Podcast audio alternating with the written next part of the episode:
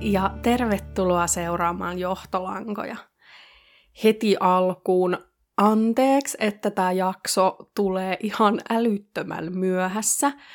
Mä edellisessä osassa sanoinkin, että erilaisten kiireitten ja matkan vuoksi tämä todennäköisesti viivästyy, mutta mä sain sieltä matkalta vielä kaiken päälle ihan hirveän sitkeen flunssan, Eli tämä äänittäminen viivästyi ihan kunnolla, koska tämä on kuitenkin äänelle aika kuluttavaa hommaa ja mä en jaksanut enkä halunnut lähteä tätä puolikuntoisena tekemään.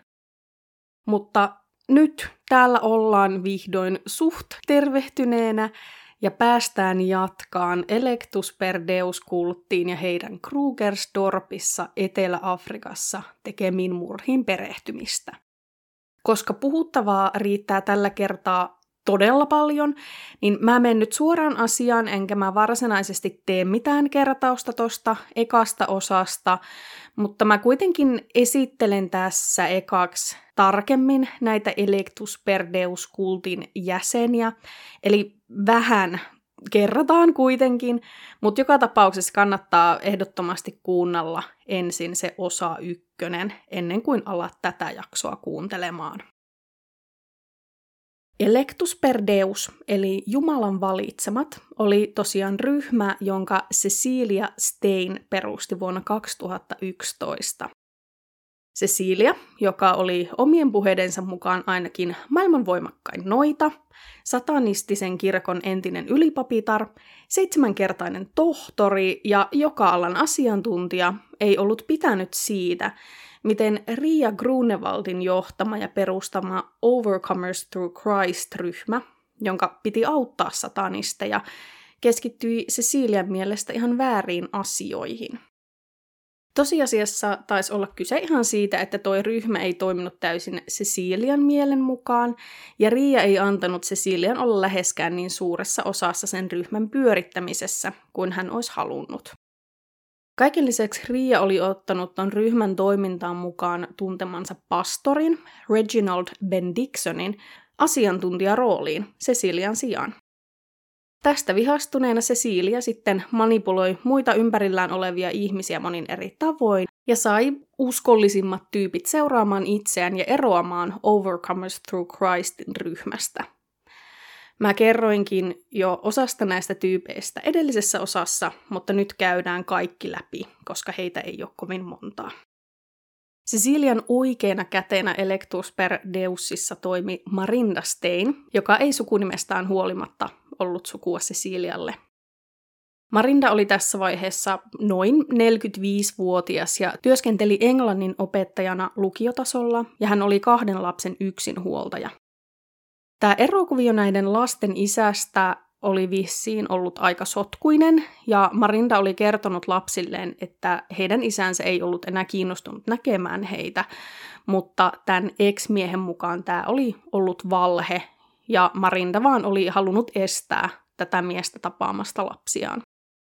Tämän eron jälkeen Marinda oli myös ollut masentunut ja alkanut käyttäytyä vähän epävakaammin, esimerkiksi käyttää huumeita, ja nämä Marindan lapset oli myös sitten altistuneet tälle äitinsä vähän holtittomallekin käytökselle.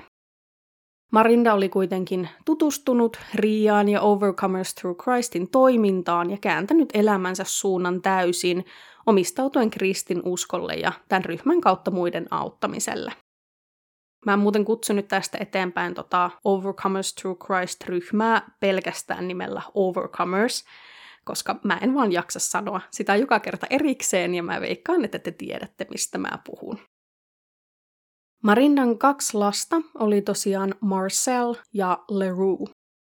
Marcel, eli Marindan tytär, oli vuonna 2011, eli kun Electus per Deus perustettiin, noin 13-vuotias, ja poika Leroux oli 15-vuotias. Eli he oli ollut hyvin nuoria, kun Marinda oli alkanut tuoda heitä alun perin mukanaan siihen Overcomersin toimintaan muutama vuotta aiemmin. Tähän lasten todistamaan Overcomersin toimintaanhan oli kuulunut esimerkiksi rukoilua sillä aikaa, kun Cecilia oli taistellut satanististen noitien henkisiä hyökkäyksiä vastaan paiskautuen pitkin seiniä ja oksentain verta. Cecilia tietenkin feikkasi nämä kohtaukset, mutta miettikää, että Marcel oli vasta kymmenen, kun hän alkoi pyöriä näissä piireissä. Kaiken kukkuraksi Cecilian omatkin lapset todisti näitä kohtauksia ja tämän ryhmän touhuja, ja ties mitä kaikkia vuosien varrelle he olivat vieläkin nuorempia. Electus Perdeussiin liittyivät myös Zack ja Michaela Valentine. Zack ja Michaela olivat vasta naimisiin mennyt aviopari, molemmat 20 jotain vuotiaita ja hyvin tällaisista uskonnollisista taustoista lähtöisin. Mikaela kouluttautui parhaillaan pastoriksi ja Jack oli ihan muuten vaan hartaasti kristitystä perheestä. Jack oli finanssialalla, hän työskenteli eri pankeissa esimerkiksi ja tienasi tosi hyvin.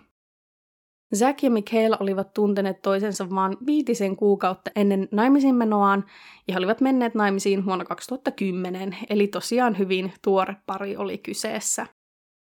He olivat hyvin rakastuneita, mutta samaan aikaan Zack oli myös Cecilian tavattuaan ihan hänen vallassaan. Eli jos mä sanon, että Marinda oli Cecilian oikea käsi, niin Zack oli sitten vasen. Zack ja Cecilia bondaili sen asian tiimoilta, että he oli lapsuudessa kuuluneet samaan kristilliseen seurakuntaan, ja tämä ei tosiaan soittanut kenenkään päässä ilmeisesti mitään hälytyskelloja, että eikö Cecilia ollut syntynyt satanistisen kirkon pariin ja niin päin pois. Tämä edellä mainittu porukka oli ehdottomasti Electus Perdeussin ydin, mutta joukkoon kuului myös aluksi toinenkin aviopari.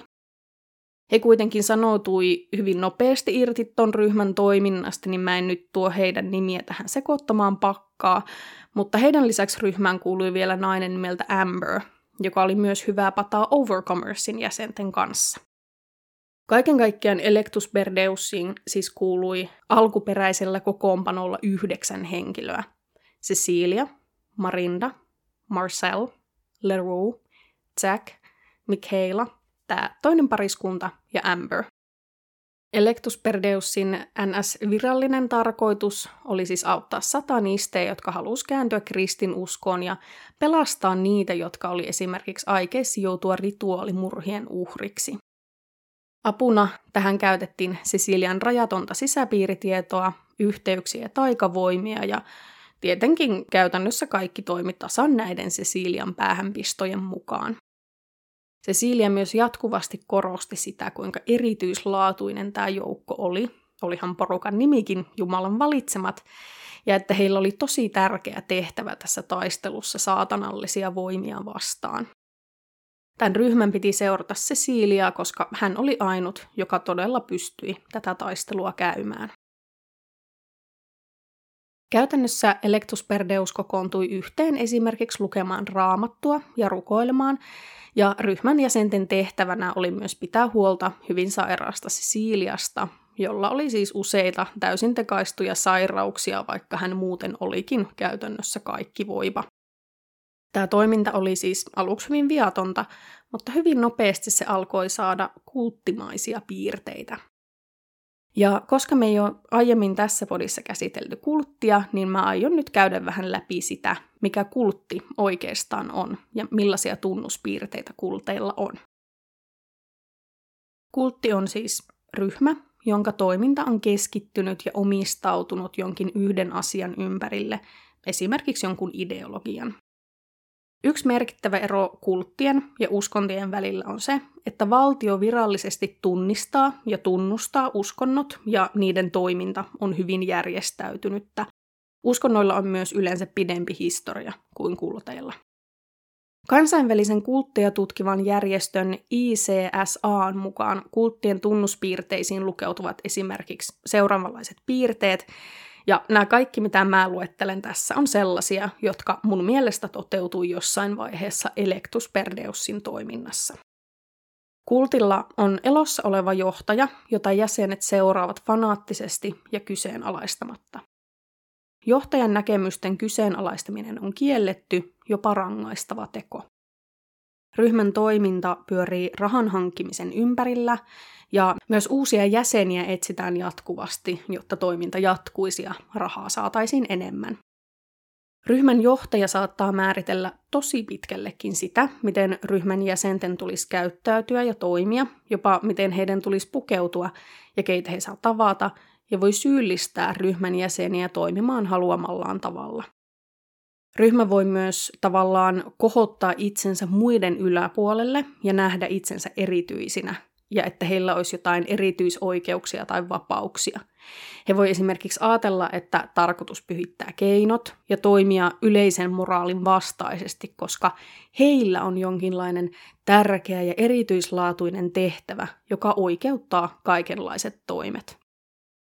Ryhmä usein myös eristäytyy muista, eli he viettää aikaa lähinnä keskenään, ja ryhmässä vallitsee vahva me vastaan he ajattelu.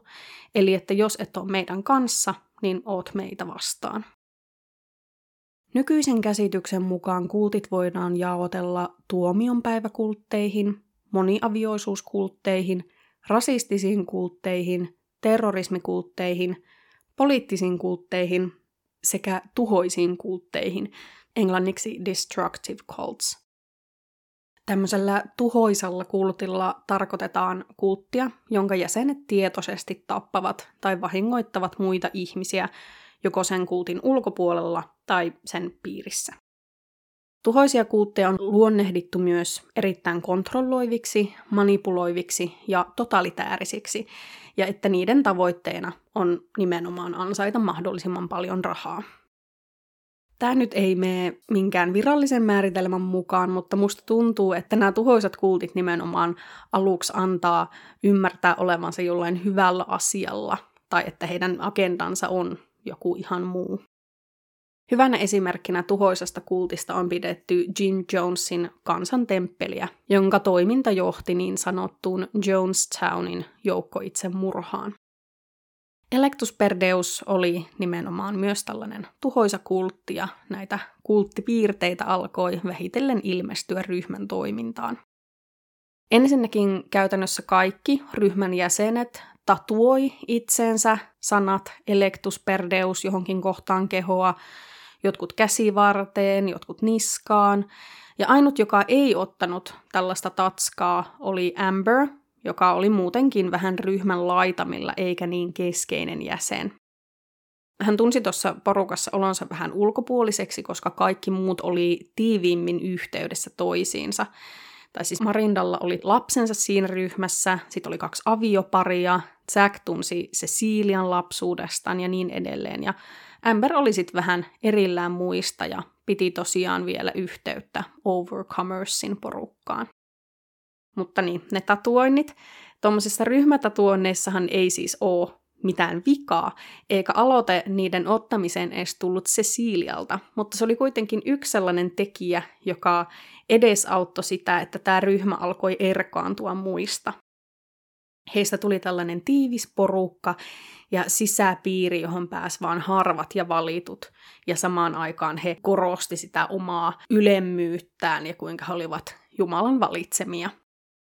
Ceciliahan oli saanut jo monet noista ryhmän jäsenistä eroamaan omista seurakunnistaan, ja tämä eristäminen ja eristäytyminen vaan jatkui entisestään. Electus Perdeusin jäsenet viettivät aikaa lähinnä vain toistensa kanssa, jolloin Cecilia tietty sai heitä entistä enemmän kiedottua pikkusormensa ympärille ja luotua perinpohjaista me vastaan muut vastakkainasettelua – muut ei ymmärrä, meillä on tärkeä tehtävä ja niin edelleen ja niin edelleen. Marinda, joka oli täysin, siis ihan 110 prosenttisesti Cecilian pauloissa, muutti lastensa kanssa jopa samaan kerrostaloon Cecilian kanssa, eri asuntoon kylläkin, jotta voisi olla mahdollisimman lähellä häntä ja palvella Ceciliaa käytännössä kellon ympäri. Marinda alkoi myös kontrolloida lastensa, Marcelin ja Leroon elämää ja menoja tosi rankasti. Näiden teinien piti myös viettää tyylin kaikki aikansa Electus Perdeusin jäsenten kanssa, eivätkä he esimerkiksi saaneet tavata enää omia kavereitaan. Aikuisena ihmisenä Marindalla oli tietty täysoikeus hengata Cecilian kanssa ihan niin paljon kuin itse halusi, mutta oli tosi väärin, että hän pakotti omat lapsensa osallistumaan tämän porukan toimintaan. Marinda ei myöskään sallinut sitä, että hänen lapsensa kyseenalaistivat Ceciliaa millään tavalla, ja odotti heidän tottelevan Ceciliaa aivan täysin ehdoitta. Seuraavaksi Electus Perdeus alkoi käyttää huumeita yhdessä, mukaan lukien nämä Marindan alaikäiset lapset. Marinda ja muut aikuiset siis salli Marcellin ja Leroon huumeiden käytön ja se ei tuntunut haittaavan heitä yhtään mitenkään. He perusteli sitä jotenkin, että huumeiden vaaroja vaan hirveästi liioteltiin ja Cecilian hankkimat huumeet oli ihan täysin ok. Cecilia oli itse käyttänyt ilmeisesti jo pidemmän aikaa kokainia, ja nyt hän sitten hankki koko porukalle ensiksi metkatinonia, joka tunnettiin katukaupassa nimellä Cat, ja joka on amfetamiinin tapainen stimulantti, mutta lievempi vaikutuksiltaan, ja myöhemmin he siirtyivät sitten käyttämään metamfetamiinia. Mä mietin, että oliko tämä huumeiden käyttö joku Cecilian suunnitelma saada kaikki huumeiden vaikutuksen alaiseksi ja sitä kautta paremmin hallintaansa. Metamfetamiini nimittäin on hyvin voimakas huume ja se vaikuttaa keskushermostoon ja aiheuttaa esimerkiksi euforista ja hyvää oloa ja saattaa voimistaa jopa älykkyyden tunnetta.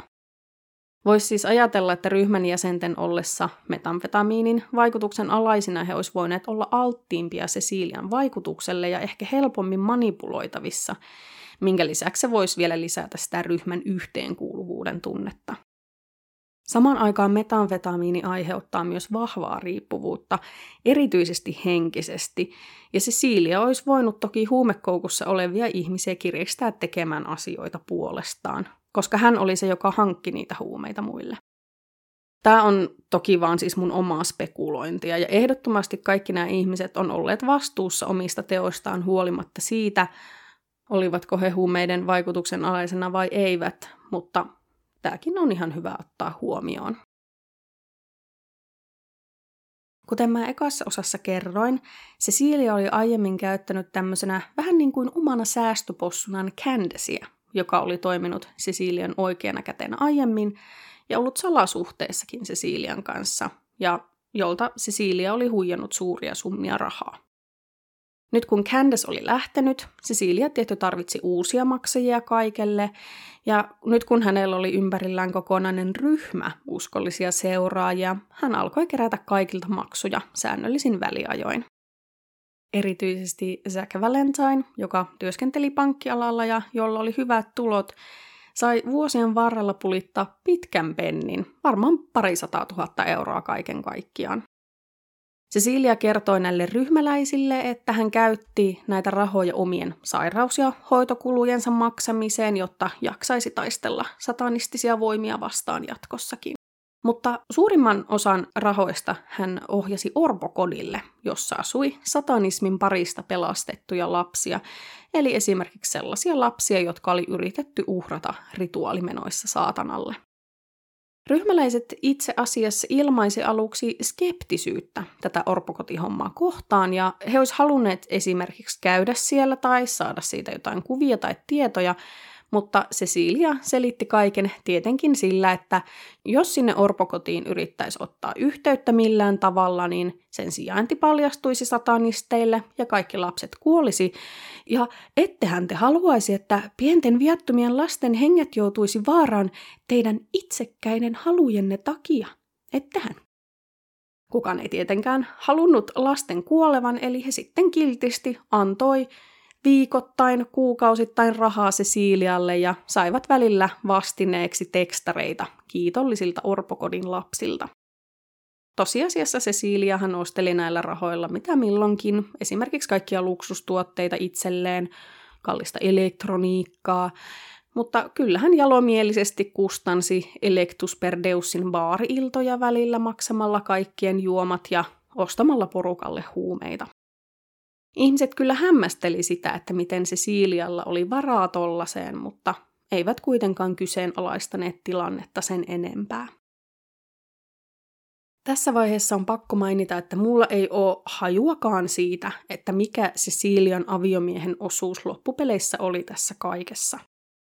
Hänhän oli siis poliisi ja kuitenkin vissiin välillä paikalla ja tiesi, että hänen vaimoaan hoidettiin jatkuvasti ja hänen kotiinsa kuitenkin ilmestyi kaikenlaista kallista rompetta, vaikka vaimo ei ollut, ollut eläissään päivääkään töissä. Ja tämä hommahan kesti vielä vuosikausia. Niin mä en tiedä, onko hän minkä verran tiennyt siitä, mitä oli meneillään. Vai sumuuttiko Cecilia häntäkin, vaan ihan täysiä. Tämä aviomies on kieltänyt kaiken osallisuuden, eikä häntä ole tuomittu mistään tähän tapaukseen liittyen, mutta häntä on tutkittu laittoman aseen hallussa pidosta. Lisäksi on hyvin pelottavaa ajatella, että Ceciliallahan oli myös niitä omia lapsia mukana tuossa koko hommassa. Hänellä oli 2000-luvun alkupuolella syntynyt poika, ja Riian tutustumisen jälkeen vuonna 2007 hän synnytti tyttären. Jotkut tässä tapauksessa mukana olleet on myöhemmin kertoneet, että Cecilia hemmotteli näitä lapsiaan esimerkiksi karkeilla ja leluilla, mutta ei tarjonnut heille mitään läheisyyttä tai tyyliin edes ollut heidän kanssaan. Et samalla lailla kun tämä Cecilian ja hänen aviomiehensä suhde oli siinä pisteessä, että he ei oikeastaan tehneet mitään yhdessä, vaan elivät samassa asunnossa omia juttujaan touhuten, niin samalla lailla myös nämä lapset oli aika lailla oman onnensa nojassa ja saivat tyylin katsoa telkkaria ja pelata pelejä niin paljon kuin halusivat ja Cecilia keskittyi itseensä. Cecilia kylläkin sisällytti tämän tyttärensä siinä mielessä tähän koko kuvioon, että alkoi selittää tämän tytön kantavan myös satanistisen kirkon ihmissusigeeniä ja että hän oli nyt noita neljännessä kymmenennessä kolmannessa polvessa ja että hänestä tulisi vielä voimakkaampi kuin Cecilia. Ei voi vaan kuin miettiä, että mitä kaikkea nuo lapset on vuosien varrella joutunut todistamaan ja millaisessa ympäristössä kasvamaan.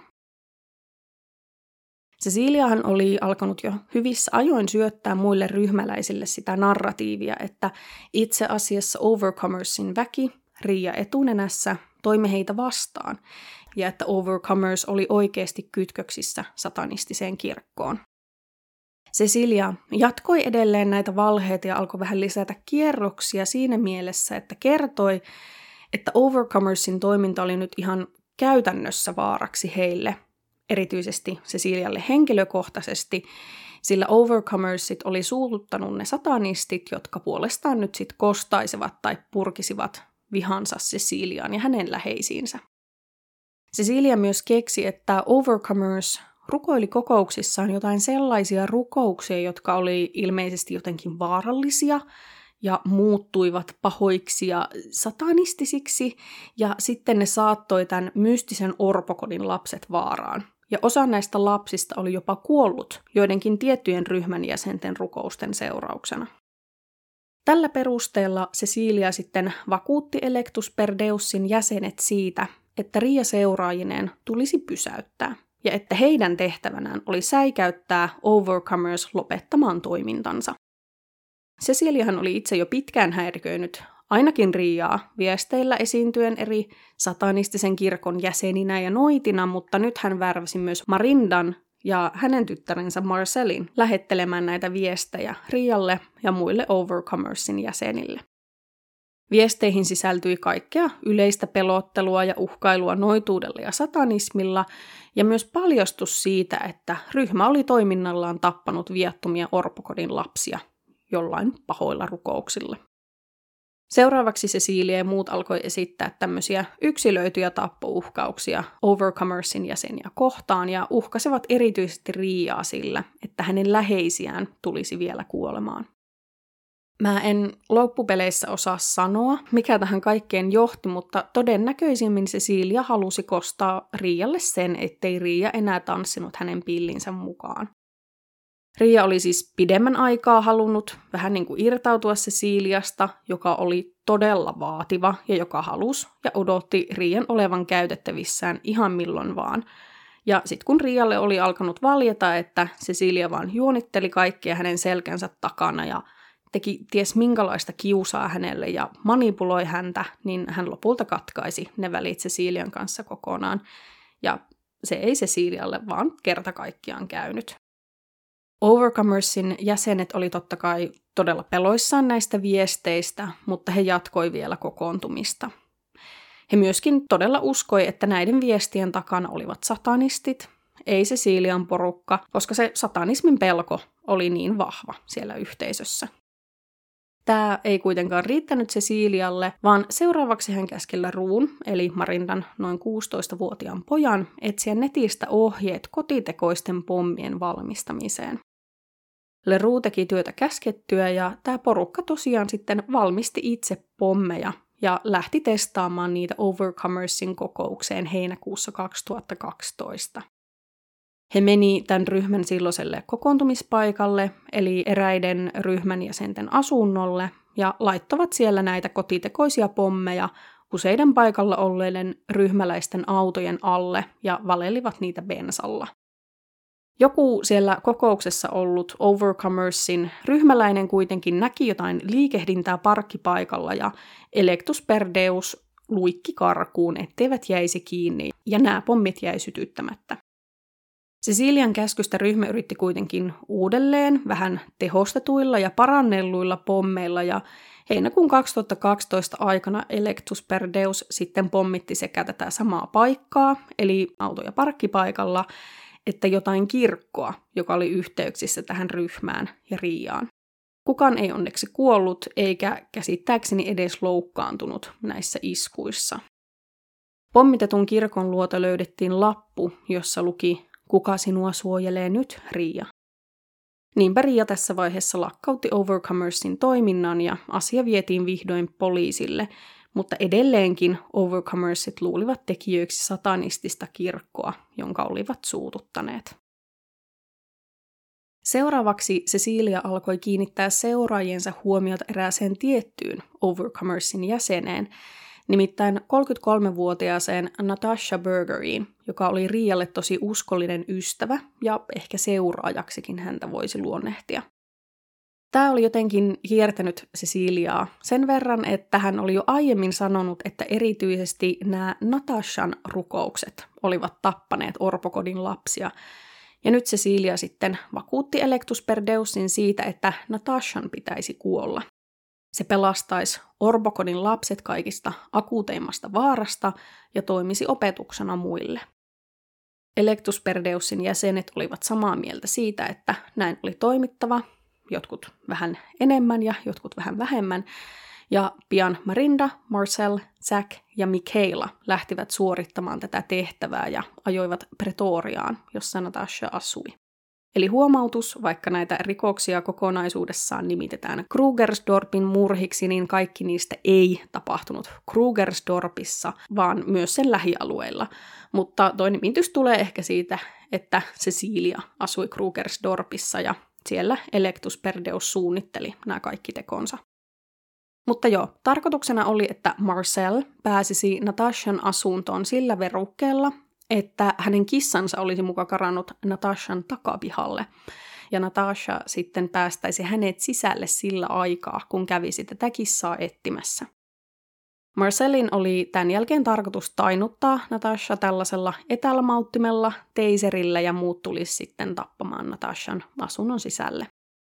Tämä koko homma kaatui kuitenkin siihen, että Natasha kyllä kävi etsimässä sitä kissaa, mutta ei päästänyt Marcelia sisälle ja miksi oiskaan päästänyt. Niinpä porukka joutui vaan poistumaan paikalta. Electus Perdeussiin kuului tämä Amber, joka oli edelleen Rian, Natashan ja muiden Overcomersin porukan kanssa hyvissä väleissä, joten hänelle ei ollut kerrottu mitään näistä pommitus- ja murhasuunnitelmista. Cecilia pystyi käyttämään Amberia hyvänä tiedon lähteenä ja oli häneltä jo hyvissä ajoin kysellyt mukaan viattomasti kaikkea, että mitä sille Natashalle kuuluu ja onko hänellä lemmikkejä? Aa, on. No kukas niistä huolehtii silloin, jos hän ei ole kotona? Ja siis kaikkea tämmöistä kartoittaakseen Natashan elämäntilannetta. Tätä kautta Cecilia sai selville, että Natasha oli tosi läheinen naapurinsa kanssa, joka oli tämmöinen 63-vuotias yksin elävä nainen nimeltä Joy Bonsayer. Niinpä Electus Perdeus päätti hyödyntää tätä naapuria päästäkseen käsiksi Natashaan.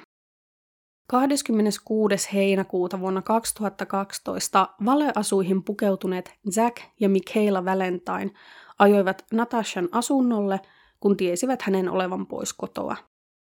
He paketoivat mukaansa jonkun paketin, siis että näytti, että heillä olisi ollut lahja mukanaan, ja menivät suoraan tämän naapurin ovelle kolkuttelemaan. Jack ja Mikaela kertoivat olevansa Natashan ystäviä ja että he olivat tulleet pitkän matkan päästä yllättämään Natashan, ja että olisiko mitenkään mahdollista päästä tämän naapurin luokse odottelemaan siksi aikaa, että Natasha tulisi kotiin ja että he sais sitten hienosti yllättää hänet. Tämä naapuri Joy tykkäsi Natashasta kovasti ja oli oikein liikuttunut ja ilahtunut tästä ihanasta yllätyksestä, jonka nämä reippaat nuoret oli järjestäneet ja päästi tämän pariskunnan kotiinsa. Saman tien Zack alkoi uhata Joita veitsellä ja käski häntä kirjoittamaan lapun, jolla Natasha saataisiin heti tulemaan Join asuntoon, kun hän palaisi kotiin. Joy kirjoitti lapun, jossa luki tyylin, että Natasha, tuu heti tapaamaan mua kun näet tän, terveisin Joy täti. Ja Mikkeila vei tämän lapun sitten Natashan asunnon oveen. Vaikka Joy teki kaiken mitä käskettiin, hän ei voinut tehdä mitään pelastaakseen itseään. Jack puukotti Joyta lukuisia kertoja, iski häntä vasaralla ja viilsi lopuksi hänen kurkkunsa auki. Tämä hyökkäys oli erittäin väkivaltainen ja Joy oli täysin viaton sivullinen, eli ei edes se niin sanottu pääuhri tässä tapauksessa. Mun mielestä tämä paljastaa sen, että vaikka Jack ja myös monet muut Electus Perdeusin ryhmän jäsenistä saattoi yrittää vakuuttaa itselleen ja muille, että joo, kristillisellä asialla tässä ollaan ja yritetään vaan tehdä hyvää, niin tosiasiassa he vain saivat näistä Cecilian puheista tekosyyn tehdä näitä asioita. Jack ei epäröinyt yhtään murhatessaan, ja vaikka hän ei olisi ehkä ilman Cecilia ikinä murhannut ketään, niin hän oli selkeästi siihen täysin kykeneväinen. Joy yritti viimeisillä voimillaan ennen kuolemansa varoittaa Natashaa ja soittaa hätänumeroon, mutta hän valitettavasti menehtyi saamiinsa vammoihin. Samoihin aikoihin Natasha tuli kotiinsa näki sen viestin ovessa ja tuli heti Join asunnolle, jossa Zack murhasi hänet samalla tavoin kuin Join. Natashalla oli vielä kädessään se Join hänelle kirjoittama viesti. Kuten ehkä huomasitte, niin Michaela ei käytännössä osallistunut näihin murhiin ollenkaan. Hänen oli ollut kyllä tarkoitus. Cecilia olisi nimenomaan halunnut, että Michaela olisi ollut se, joka olisi tappanut ensin, mutta hän ei vaan ollut pystynyt murhaamaan näitä viattomia naisia tosipaikan tullen, ja Zack oli sitten tarttunut toimeen hänen puolestaan. Valentinein pariskunta pakeni paikalta nopeasti ja raportoi kotimatkalla Marindalle suunnitelman toteutumisesta. Michaela itki koko matkan kotiin ja oli äärimmäisen järkyttynyt.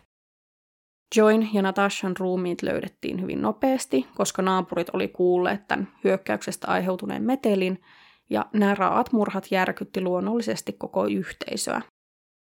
Poliisi epäili juurikin näiden murhien raakuuden perusteella, että nämä oli satanistisia rituaalimurhia ja että sekä Natashalla että Joilla olisi ollut kytköksiä okkultismiin.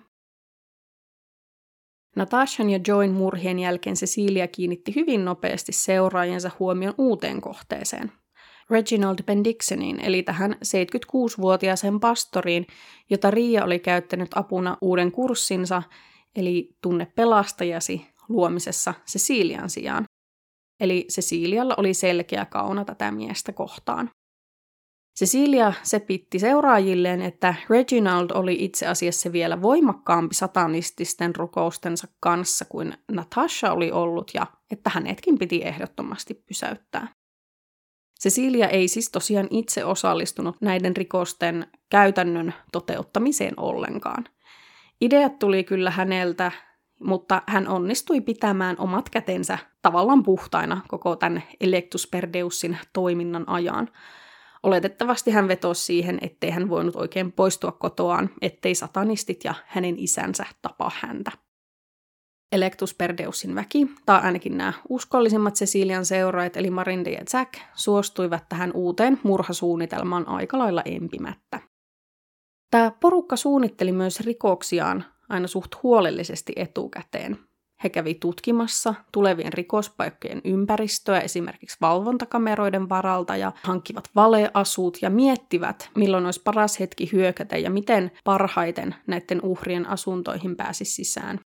Niin kuin tuossa Natashan murhassakin he oli miettinyt oikein tällaisia skenaarioita etukäteen valmiiksi. Niinpä Zack varasi ajan Reginald Bendixeniltä, joka pastorin tehtävässä tarjosi jonkinlaista hengellistä neuvontaa ja tukea.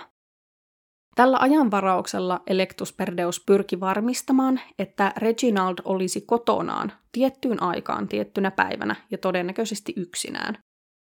Jack siis perui tämän ajanvarauksen ihan viime tingassa siinä toivossa, että Reginald ei ehtisi keksiä mitään muita suunnitelmia sen varatun ajan tilalle ja olisi vaan kotonaan.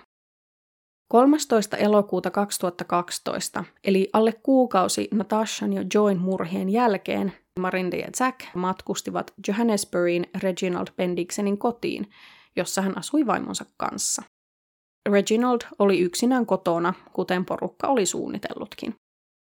Jack ja Marinda olivat pukeutuneet poliisiuniformuihin, jotka oli vissiin varastettu Cecilian aviomieheltä, ja he siis esittäytyivät poliiseina, jotka tutki näitä Overcomersiin kohdistuneita rikoksia, ja he halusivat tulla asuntoon sisälle kysymään muutaman kysymyksen. Reginald Parka päästi tämän kaksikon kotiinsa ja he murhasivat hänet hyvin raasti käyttäen tekovälineenään kirvestä ja veistä. Marindan 14-vuotias tytär Marcel oli myös mukana ja todisti tätä väkivaltaa. Samaan aikaan kotonaan rauhassa odotteleva Cecilia oli laittanut Rialle viestin, mukamas satanistina tietysti, ja sanonut, että toivottavasti olet sanonut hyvästit Regille, eli Reginaldille, vihjaten siis aika suoraan, että Reginald tulisi kuolemaan mukamas satanistien toimesta. Reginald Bendixonin ruumiin löysi hänen oma vaimonsa tullessaan päivän päätteeksi kotiin. Poliisi arvioi jälleen, että kyseessä oli satanistien toteuttama rikos. Ria oli soittanut heti poliisille, kun hän oli saanut tämän Reginaldia uhkaavan viestin, mutta siihen ei poliisista reagoitu oikeastaan mitenkään. Ria tunsi tosi voimakasta syyllisyyttä, koska hän uskoi, että satanistinen kirkko oli tappanut kaikki nämä ihmiset hänen takiaan. Saman aikaan Riia alkoi olla poliisin ykkös epäilty kaikkiin näihin rikoksiin, koska hän liittyi niihin tosi keskeisesti ja häntä vastaan oli aika ikäviä todisteita. Rialla ei ensinnäkään ollut alibia rikospäiville, ja hän ei ollut ilmoittanut ollenkaan poliisille tästä ensimmäisestä pommiiskusta. Hän oli kuitenkin ilmoittanut etukäteen poliisille, että Reginald tulisi kuolemaan, ja kaiken kukkuraksi se ajanvaraus, joka oli tehty Reginaldin kuolin ajalle, oli tehty Rian nimellä. Ria oli myös mukamas nähty poistumassa Natashan ja Join murhapaikalta. Kaikkia tällaisia väärennettyjäkin todistusaineistoja kun kertyi, niin eihän se ollut sinänsä mikään ihme, että Riaa alettiin tutkia, mutta häntä ei siis esimerkiksi kuulusteltu ollenkaan, vaan tutkittiin ainoastaan selän takana. Lisäksi Rie ei aluksi uskaltanut näyttää poliisille näitä lukuisia satanistien lähettämiä uhkailuviestejä, koska oli niin peloissaan, mutta kun hän sitten kertoi niistä, häntä syytettiin valehtelusta. Eli poliisin toiminta oli tosi epämääräistä ja aika ala-arvoistakin näiden rikosten tutkinnan suhteen. Ja tämä ei ole siis pelkästään mun mielipide, vaan ihan yleisestikin näin ajateltiin. Vaikka erityisesti Säkille ja Marindalle näiden Cecilian käskyjen toteuttaminen oli ilmeisesti tosi helppoa, heidän ei tarvinnut miettiä edes yhtään, niin se ei ollut samanlaista kaikille muille. Marindan lapset, Marcel ja Leroux, olivat edelleen hyvin nuoria, ja he osallistuivat näihin tekoihin äitinsä käskystä. Marinda siis suoranaisesti kiristi lapsiaan, uhkaili heitä, sanoen esimerkiksi, että hän kyllä pystyisi hankkiutumaan myös heistä tarvittaessa eroon noudattaakseen Cecilian suunnitelmia. Erityisesti Leroux oli ahdistunut tilanteesta niin, että turvautui entistä enemmän huumeisiin. Marcel puolestaan keskitti kaiken energiansa opiskeluun. Myös Michaela Valentine oli sen Natashan ja Join murhan jälkeen ollut todella lohduton ja hänen alkoi olla jo ihan mahdotonta sulattaa Electus Perdeusin toimintaa. Hän siis alkoi puhua aviomiehelleen Säkille siitä, että heidän pitäisi erota tuosta ryhmästä ja mielellään vaikka muuttaakin jonnekin kauas, jotta he saisivat uuden alun. Cecilia oli aistinut tänne, että Michaela ei enää halunnut olla mukana ja Jack myös kertoi näistä vaimonsa suunnitelmista hänelle, joten tästä päästäänkin sitten Electus Perdeusin seuraavaan murhasuunnitelmaan. Cecilia koki, että Michael oli ryhmälle liian suuri riski ja hänestä tulisi hankkiutua eroon. Ja tämä seuraava kohta on mun mielestä jotenkin vaan aivan käsittämätön. Mua alkaa tyylin ahdistaa, kun mä mietinkin tätä. Zack, Michaelan aviomies, oli ihan heti mukana tässä jutussa. Hän siis oli jo siinä pisteessä, että oli valmis suunnittelemaan oman vaimonsa murhan. Jack oli vasta tyylin vuotta aiemmin ollut menestyvä mies, josta tyyliin kaikki piti, kuulemma tavallinen mukava tyyppi, ja nyt hän oli valmis tappamaan käytännössä kenet tahansa. Tämä on käsittämätöntä. Ryhmä järkeili, ettei Jackin kannattaisi suoraan olla osallisena Michaela murhaan, koska totta kai puoliso olisi epäilty numero yksi. Niinpä murhaa lähtisi toteuttamaan Marinda ja hänen tyttärensä Marcel sillä aikaa, kun Jack olisi pois kotoa. Koska Michaela oli halunnut pistää tämän pariskunnan talon myyntiin ja lähteä pois, Jack hyödynsi tätä ja järjesti Michaelan suunnitellulle murhapäivälle kiinteistövälittäjän vierailun. Jack ei siis halunnut myöskään yksinään löytää tätä vaimonsa ruumista, koska se voisi herättää epäilyksiä tapahtumien aikajanasta, niin hän sitten puukkasi sen kiinteistövälittäjän niin, että kun hän tulisi töistä kotiin, niin he menis kiinteistövälittäjän kanssa yhdessä sisään löytämään Mikeilan. 4. lokakuuta 2012, eli alle kaksi kuukautta Reginald Pendixenin murhan jälkeen, Jack lähti aamulla töihin, mutta laittoi ennen sitä unilääkettä Mikeilan kahviin, jotta Mikeila nukahtaisi ja olisi puolustuskyvytön murhaajien saapuessa. Marinda ja Marcel pääsivät helposti sisään asuntoon, koska Mikaela nukkui ja Zack oli jättänyt heille oven auki.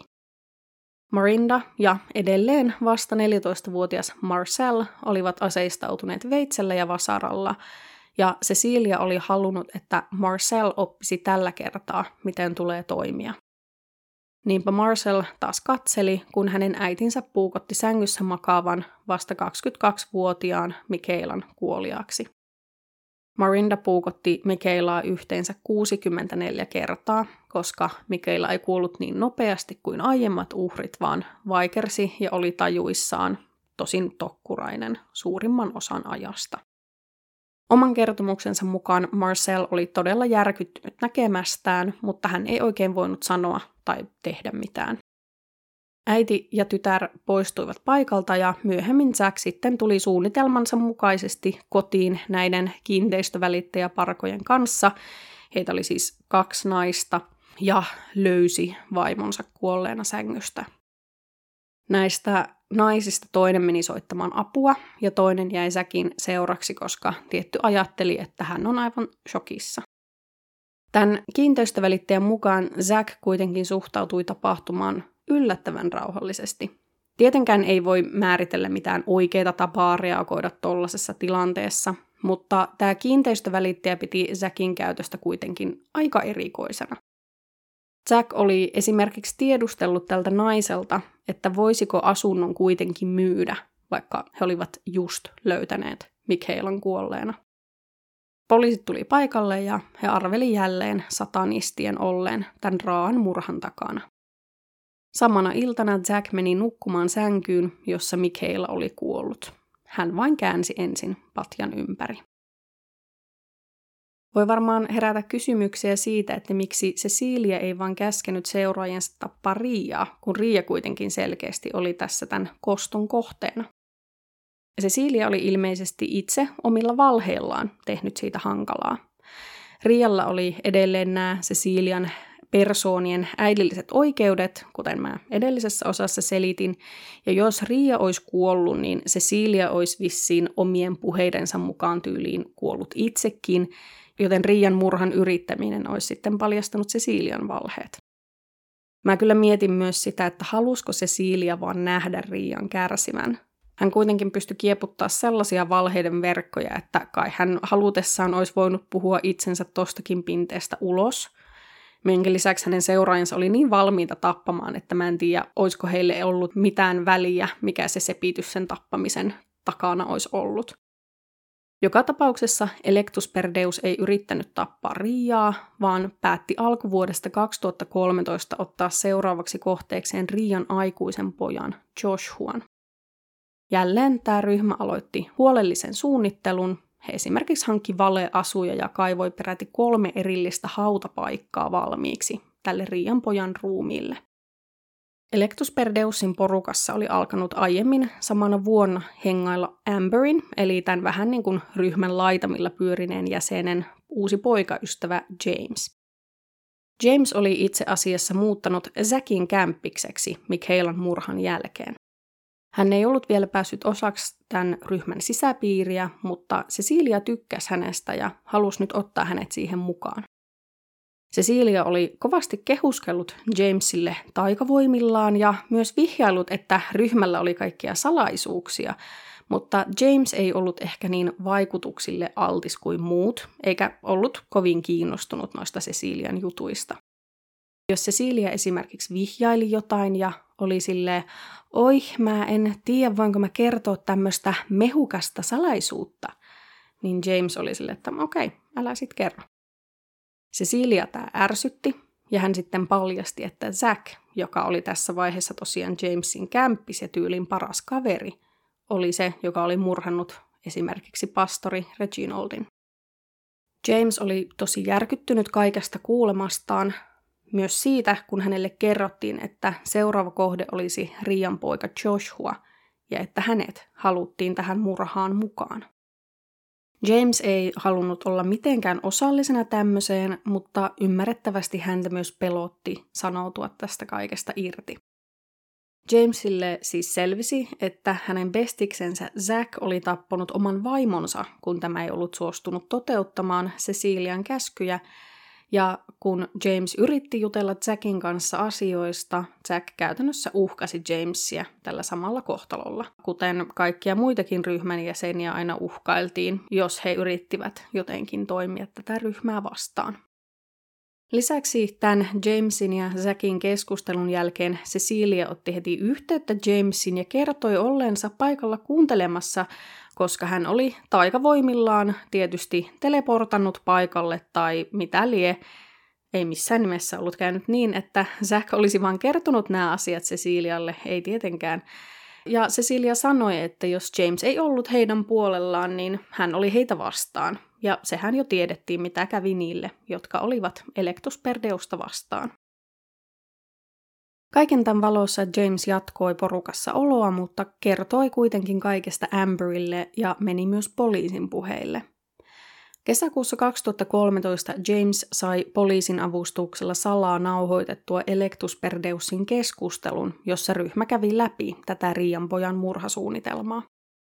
James myös sai jengin vastaileman kysymyksiinsä muista murhista, eli nauhalle saatiin todisteita tyylin kaikista ryhmän tekemistä rikoksista.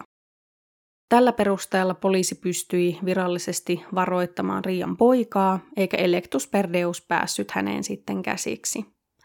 Rian poika Joshua lähti kaupungista ja vaihtoi nimensä, samoin Amber lopetti työnsä päiväkodissa ja meni todistajan suojeluun. James ei mennyt todistajansuojeluohjelmaan, mutta katosi kuvioista kokonaan ja tarkkaili selustaansa hyvin pitkään. Omalla taholla myös Riia, joka oli saanut kuulla poikansa kohdistuneista suunnitelmista, katosi lopulta täysin. Hän vaihtoi identiteettiään, eikä nyt enää töissä, eikä pitänyt yhteyttä esimerkiksi lapsiinsa, koska oli niin peloissaan. Ria ei enää poliisin toimesta epäilty mistään näistä rikoksista, koska hänen syyttömyytensä pystyttiin todistamaan, mutta vaikka poliisi sai Jamesilta sen salanauhoitteen, se ei johtanut yhtään mihinkään konkreettiseen toimintaan. Ketään ei pidätetty, tämä koko tutkinta hiipui lopulta olemattomiin, ja sitä hoitavat poliisitkin vaihtuivat uusiin. Murhia sitä vastoin tuli tämän jälkeen vielä seitsemän lisää. Epäonnistuneen murhasuunnitelman jälkeen Electus per Deus vietti jonkin aikaa hiljaiseloa, eikä heidän liikkeistään vuonna 2014 tiedetä paljon. Monet ryhmän jäsenistä kuitenkin teki töitä tai opiskeli. Marinda sai uuden viran englannin opettajana ja oli tosi pidetty ja arvostettu työssään. Häntä pidettiin yhtenä koulunsa parhaana opettajana ja syvästi uskovaisena naisena. Marcel ja Leroux olivat edelleen lukioikäisiä. Marcel menestyi koulussaan erittäin hyvin. Hän oli tosi fiksu ja tyylin täyden kympin oppilas. Leroux valmistui lukiosta ja teki sen jälkeen töitä esimerkiksi myyjänä ja baarityöntekijänä ja toimi jopa assistenttina Zackille. Zack oli siis edelleen hyvätuloinen bisnesmies finanssialalla. Hänen tulonsa olivat vissiin vain kasvaneet, koska hän edelleen pystyi tietämättään rahoittamaan Cecilian yltäkylläistä elämää, mutta vuonna 2015 Jack päätti perustaa oman yrityksen, joka keskittyi valuutan vaihtoon ja valuuttakauppaan. Jack siis mun käsittääkseni jotenkin aikoi ennakoida eri valuuttojen kursseja ja sitten ostaa ja vaihdella niitä aina suotuisaan aikaan ja tienata sillä tavalla. Ja myös monet hänen läheisistään sijoittivat tähän toimintaan. Mä en voi väittää, että mä tietäisin yhtään mitään tämmöisestä bisneksestä, mutta sen voin sanoa, että mä en kauheasti yllättynyt, kun selvisi, että toi yritystoiminta ei osoittautunut kannattavaksi. Toki Jack välillä tienasi, mutta hänen tulot oli tosi vaihtelevat ja epävakaat ja varat alkoivat huveta, ja tämä ei tietenkään se Siiliaa miellyttänyt.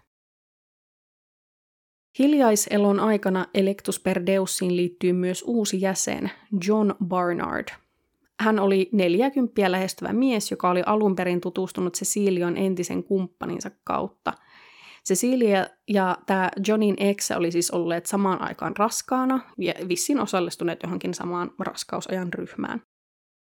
John oli töissä printtifirmassa, mutta hänen tiedettiin sekaantuneen myös erinäisiin huumebisneksiin. Tämä John muutti yhteen Marindan ja hänen lastensa kanssa.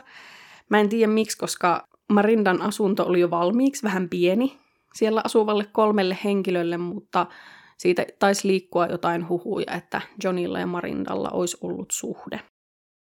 Joka tapauksessa John tutustui tätä kautta koko Electus per Deusiin, mutta hänestä ei tullut siinä mielessä täysverinen jäsen, että hänelle olisi kerrottu ihan kaikki tästä ryhmästä. John tiesi ainoastaan Mikeilan murhasta, ja hän luuli, että sen takana oli ollut Riia. Vuonna 2015 Electus per Deusin rikollinen toiminta alkoi valitettavasti jälleen heräillä. Käytännössä siksi, että rahat oli loppu ja orpokoti eli Cecilia tarvitsi edelleen lahjoituksia. Niinpä tämä uusi jäsen, John, ehdotti, että ryhmä ryöstäisi hänen työnantajansa. John oli tosiaan töissä tällaisessa printtifirmassa, jonka omisti keski-ikäinen pariskunta, ja koska Johnilla oli 19 vuoden kokemus siitä työpaikasta, niin hän tiesi tyylin kaiken esimerkiksi sen turvajärjestelyistä, kassakaapin avaamiskäytännöistä ja niin edelleen. Viime hetkellä Electus per Deus kuitenkin muutti suunnitelmaa ja päätti ryöstää sittenkin tämän saman yrittäjäpariskunnan kodin sen heidän printtiliikkeensä sijaan, koska se olisi helpompaa turvajärjestelyjen kannalta ja koska heillä voisi olla kotonaan vielä enemmän rahaa. Jengi valmistautui hankkimalla kokoelman laittomia aseita, koska tietenkin ryöstöä varten tarvittiin aseita, joilla uhata ihmisiä. He myös kartotti taas ympäristöä ja tämän pariskunnan tilannetta kehittääkseen suunnitelman, jolla pääsisivät heidän kotiinsa sisään. Tämä pariskunta oli siis Peter ja Joan Meyer. Peter oli 51 ja Joan 47-vuotias ja he asuivat Krugersdorpissa. Heillä oli yhteensä kolme lasta, joista vielä yksi asui heidän kanssaan samassa talossa. Electus Perdeus selvitti, että tällä Peterillä oli jonkinlainen hanke meneillään. Hän siis ilmeisesti halusi rakentaa vesipuiston, ja koska hän etsi rahoittajia tälle hankkeelle, niin Electus Perdeusin jäsenet päätti esittää jonkinlaisia valtion virkamiehiä, jotka olisi valmiita rahoittamaan tätä projektia. He otti yhteyttä Peteriin marraskuussa 2015 ja Marinda, Zack ja Marcel kävi itse asiassa useammankin kerran näiden Mayerien kotona, mutta siellä oli aina esimerkiksi muita ihmisiä paikalla tai jotain muuta meneillään, että sitä ryöstöä ei voitu toteuttaa. Peter alkoi myös olla aika epäileväinen näitä valtion virkamiehiä kohtaan, mutta halusi kuitenkin saada rahoituksen tälle hankkeelleen. 27. marraskuuta 2015 Morinda, Jack ja Marcel pääsivät Mayerien kotiin niin, ettei paikalla ollut muita kuin tämä aviopari, Peter ja Joan. Tilanne alkoi nopeasti jotenkin kiristyä. Peter tuntui epäilevän tätä porukkaa enemmän ja enemmän, minkä lisäksi taloon oli tulossa pian vieraita, joten Marinda veti aseensa esiin ja alkoi vaatia pariskuntaa päästämään heidät käsiksi talon kassakaappiin. Peter ja Joan sanoivat, ettei heillä ollut kassakaappia, ja Electusperdeusin jäsenet hermostuivat, sitoivat pariskunnan ja laittoivat teippiä heidän suille, jotta voisivat käydä tutkimassa koko talon. Peterille laitettu teippi ei pysynyt kunnolla hänen suunsa edessä ja hän jatkoi puhumista. Tyylin sanoin, ettei heille ole kotona mitään ylimääräistä rahaa, hän ei kertos kellekään, säästäkää heidän henkensä ja niin edelleen. Marinda, Jack ja Michaela eivät löytäneet asunnosta mitään arvokasta ja alkoivat vähän panikoida, koska heidän suunnitelmansa oli mennyt mönkään ja aika oli loppumassa kesken. Sitten yhtäkkiä täysin suunnitelman vastaisesti Jack alkoi puukottaa Joan Meyeria hänen miehensä Peterin seuratessa kauhistuneena vierestä. Peter alkoi rukoilla ja Jack alkoi puukottaa myös häntä. Hän hyökkäsi tämän puolustuskyvyttömän pariskunnan kimppuun vuorotellen, kunnes molemmat olivat kuolleet. Tämän jälkeen joukko keräsi kaikki omat tavaransa ja varasti loppujen lopuksi tämän pariskunnan kännykät ja lompakot, joista he saivat yhteensä 700 randin verran käteistä. Ja tuo summa vastaa noin 40 euroa. Peter ja Joan Meyerin ruumiit löysi heidän oma poikansa tullessaan kotiin. Poliisitutkinnassa tätä tapausta ei osattu aluksi yhdistää mihinkään aiempiin Electusperdeusin tekemiin rikoksiin, koska niitä oli pidetty satanistien tekeminä, eikä niissä ollut koskaan ryöstetty mitään, toisin kuin tässä. Mutta kun esimerkiksi valvontakameranauhoja tutkittiin, niistä kyettiin tunnistamaan Jackin auto, hopeinen BMW, jolla Peterin ja Joanin lasten mukaan nämä heidän vanhempiensa luona vierailleet valtion virkamiehet olivat ajelleet. Lisäksi Marindan sormenjäljet löydettiin rikospaikalta. Marindaa ja Säkiä haluttiin sitten tietenkin kuulustella murhiin liittyen, mutta he tietty kielsivät osallisuutensa ja sanoivat, että paikalla oli ollut muitakin ihmisiä murhapäivänä, ja Mayerin pariskunta oli ollut kyllä elossa, kun he olivat poistuneet itse paikalta. Poliisi kuitenkin tiesi, että Marinda ja Jackia oli yhdistelty jo niihin aiempiin murhiin, Heillähän oli se salanauhoite vuodelta 2013, jolla he eivät olleet vielä tehneet mitään, ja verkko alkoi vähitellen kiristyä Electusperdeusin ympärille. Jack ja Marinda kutsuttiin jopa valheenpaljustuskokeeseen, ja erityisesti Säkiä tämä alkoi tosissaan hermostuttaa. Samaan aikaan Säkin rahahanat menivät aika lailla täysin kiinni maksamattomien laskujen takia, ja tämähän ei Cecilialle sopinut. Niinpä Cecilia ja Jack päättivät, että oli aika laittaa täytäntöön eräs heidän pitkään kehittelemänsä suunnitelma. Nimittäin Säkillä oli hyvä henkivakuutus, jonka arvo oli yli 220 000 euroa, ja hän oli jo Michaelan kuoleman jälkeen tehnyt Ceciliasta sen vakuutuksen ainoan edunsaajan. Zack ja Cecilia siis päättivät, että he lavastaisivat nyt Zackin kuoleman, koska sillä tavalla orpokoti, tai siis Cecilia, saisi tarvitsemansa rahat ja Zack pystyisi itse pakenemaan poliisia, joka oli jo hänen kintereillään. Tämä on taas niin käsittämätöntä touhua. Mulla tulee sellainen olo, että mä vaan haluaisin mennä hetkeksi makaamaan. Vähän sille hetkeksi pitkälleen, koska näiden ihmisten suunnitelmat on vaan jotain jotain niin uskomatonta. Elektusperdeus tiesi, että lavastaakseen Zakin kuoleman he tarvitsisivat ruumiin. Uhrikseen he valitsivat 41-vuotiaan Jared Jacksonin, johon he olivat tutustuneet aiemmin samana vuonna.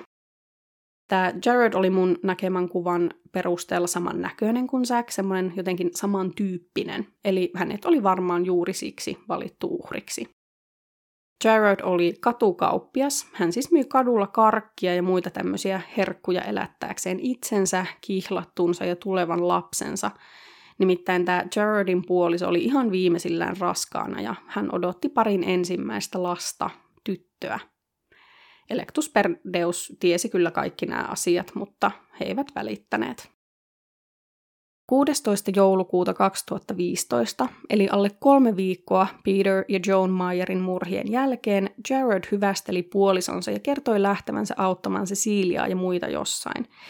Hän ei siis itsekään tiennyt tarkalleen, että missä asiassa, mutta tiesi, että Jack halusi hänen lähtevän ajomatkalle kanssaan. Ja Zack oli antanut Jaredille jo etukäteen vähän rahaakin, ja koska rahaa tuli tosiaan tarpeeseen, niin Jared oli suostunut. Hän nousi Zackin auton kyytiin, jossa istui myös Leroux. Toinen Zackin omistamista autoista seurasi perässä, ja sen kyydissä olivat Marinda ja John, ja kun Jared oli tullut kyytiin, niin he lähtivät ajamaan etelään päin. Electus Perdeus oli jälleen valmistautunut rikokseen. He olivat varanneet Säkille hotellihuoneen noin 300 kilometriä etelään sijaitsevasta kaupungista ja pakanneet tämän Marinden ajaman auton kyytiin Säkin kalastusvehkeitä sun muuta tavaraa, koska halusivat sen näyttävän siltä, että Zack oli lähtenyt yksinään lomamatkalle. Porukka oli myös valmistellut matkajuomat Zackille, Lerouxlle ja Jaredille. Autoon otettiin kaksi pulloa appelsiinimehua ja yksi pullo mangomehua, ja se oli terästetty runsaalla määrällä unilääkkeitä. Ajomatkalla Jaredille sitten tarjottiin tätä mangomehua ja pian sitä juotuaan hän nukahtikin. Tällöin takapenkille istunut LaRue alkoi kuristaa edessään istuvaa Jaredia nyörillä. Zack ja Marinda ajoivat nämä autot jonnekin syrjään, ja Jared, joka oli todennäköisesti tuossa vaiheessa kuollut, siirrettiin Marindan ajamaan autoon, jossa ne Zackin kaikki tavarat oli valmiina, ja Zack jätti sinne autoon myös puhelimensa.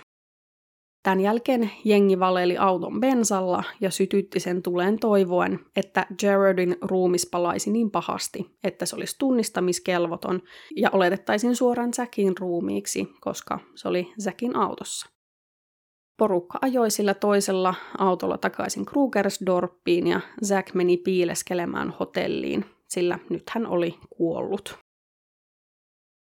Poliisi löysi sen palavan auton nopeasti ja se kyettiin tunnistamaan Zack Valentinille kuuluvaksi. Electusperdeusin jäsenet alkoivat pian etsiä Zackia ottamalla yhteyttä hänen läheisiinsä ja Cecilia, joka oli varsin hyvä näyttelijä, sai ottaa yhteyttä poliisiin ja järjestää heille kunnon näytöksen surun murtamana läheisenä, joka uskoi Zackin kuolleen. Marinda puolestaan meni ruumishuoneelle tunnistamaan tämän autosta löytyneen ruumiin. Hän kertoi olevansa Zackin sisko ja hän tunnisti ruumiin veljekseen Zack Valentineiksi. Marinda halusi myös välittömästi aloittaa hautaamisjärjestelyt ja että tämä ruumis tuhkattaisiin mahdollisimman pian. Tämä porukka oli myös tietysti yhteydessä vakuutusyhtiöön ja tiedusteli sieltä, että milloinkohan he saisivat henkivakuutusrahat nostettua tililleen. Saman aikaan Jaredin puoliso oli tosi huolissaan siitä, ettei Jared ollut tullut takaisin kotiin ja hän otti yhteyttä Ceciliaan, joka puolestaan kertoi, ettei tiennyt mitä Jaredille oli tapahtunut, mutta että Zack oli kuollut autokolarissa ja että kukaan muu ei ollut ollut kyydissä. Myöhemmin Cecilia kertoi tälle Jaredin puolisolle, että Jared oli nähty nousemassa kahden nigerialaisen miehen auton kyytiin ja että hän oli varmaan vain häipynyt paikkakunnalta. Poliisikaan ei ilmeisesti oikein saanut mitään selville ja tuli vähän sellainen fiilis, että tämä koko homma kuitattiin sillä, että Jaredilla oli ollut mielenterveysongelmia ja että hän oli myös ollut aiemmin koukussa huumeisiin. Jaredin kumppani ei kuitenkaan uskonut, että Jared olisi jättänyt häntä ja tulevaa lastaan, mutta hänellä ei oikein ollut minkäänlaisia keinoja tähän miehensä etsimiseen.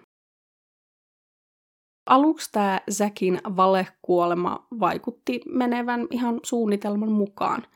Esimerkiksi Zakin omat vanhemmat luuli poikansa kuolleen. Poliisi oli kuitenkin hyvin epäluulonen tapahtumien aikajanan suhteen. Zakia oli epäilty hyvin vakavista rikoksista, minkä jälkeen hän oli kuollut epämääräisissä olosuhteissa niin, ettei hänen ruumistaan kyetty varmuudella tunnistamaan. Lisäksi Säkin läheiset eli Electusperdeussin jäsenet olivat käyttäytyneet hyvin epäilyttävästi ja halunneet kiirehtiä asiaa.